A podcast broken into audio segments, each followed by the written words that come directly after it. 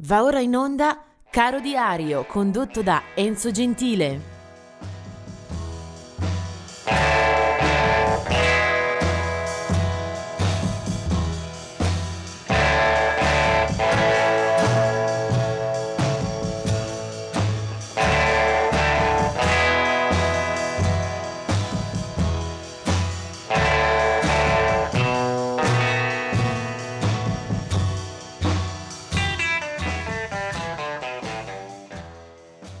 Benvenuti al 6 di giugno. Oggi ricordiamo eh, le giornate di nascita di Levi Stubbs dei Four Tops, eh, grande gruppo eh, della black music eh, marca Motown, era nato il 1936. Del 1939 è Gary U.S. Bond, eh, un bel personaggio nativo della Florida, di Jacksonville.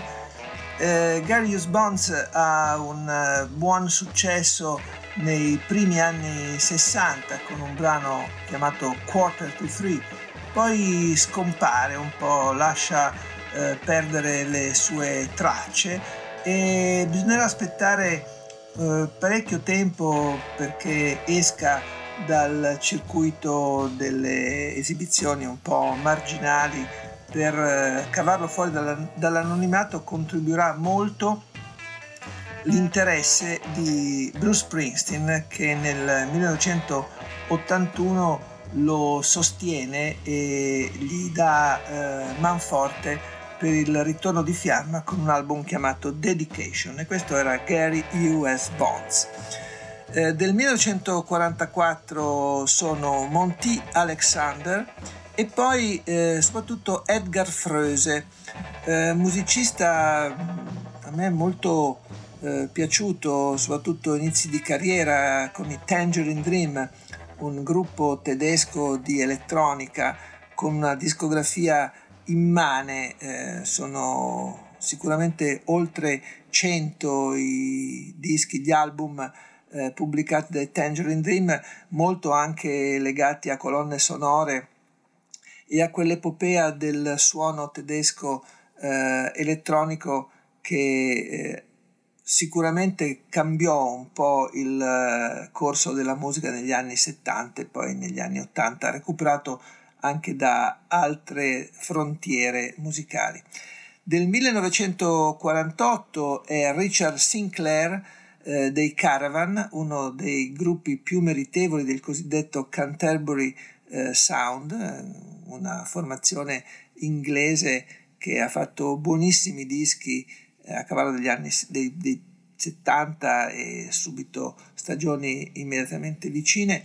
Del 1960 è Steve Vai, un chitarrista prodigioso, fertile, eh, scoperto sostanzialmente quando era ancora giovanissimo da Frank Zappa che lo inserisce nelle sue formazioni appunto a inizio anni 80 e del 1970 è anche Tom Araya cofondatore degli Slayer, un gruppo di thrash metal piuttosto eh, famoso.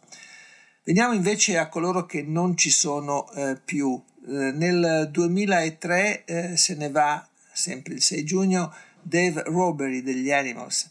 Nel 2004 se ne va Robert Quine, un uh, chitarrista uh, che è stato anche vicino al mondo di Lou Reed, uh, in quel di New York, e nel 2019 se ne va il grandissimo, il carissimo Dr. John, uno di quei musicisti che ha contribuito a esportare il suono, la musica, la cultura di New Orleans eh, in mezzo mondo dagli anni 60 fino alle sue ultime battute appunto eh, che cadono nel 2019. Però oggi eh, vorrei occuparmi per eh, un ascolto dei Ramones.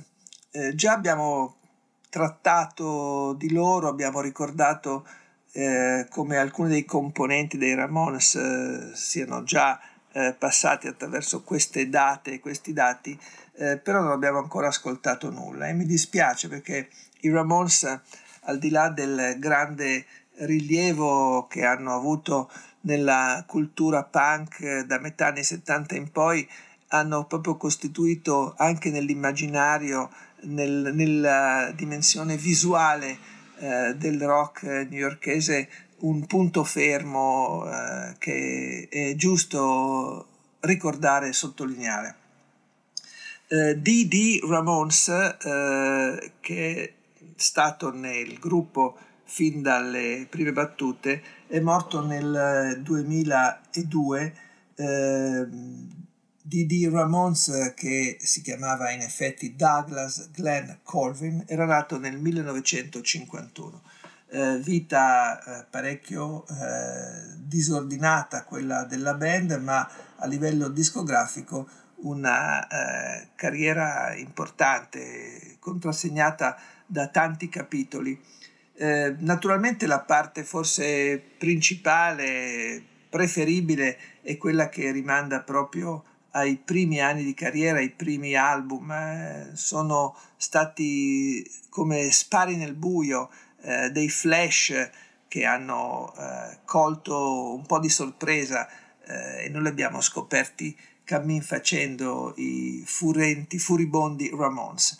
Bene, eh, dal loro secondo album che si chiamava Leave Home 1977 eh, mi piace proporvi e eh, farvi ascoltare questa sorta di eh, piccolo capo, capolavoro del punk demenziale, lasciatemi questa eh, definizione, sono i Ramones 1977 e questa è Sheena is a Punk Rocker.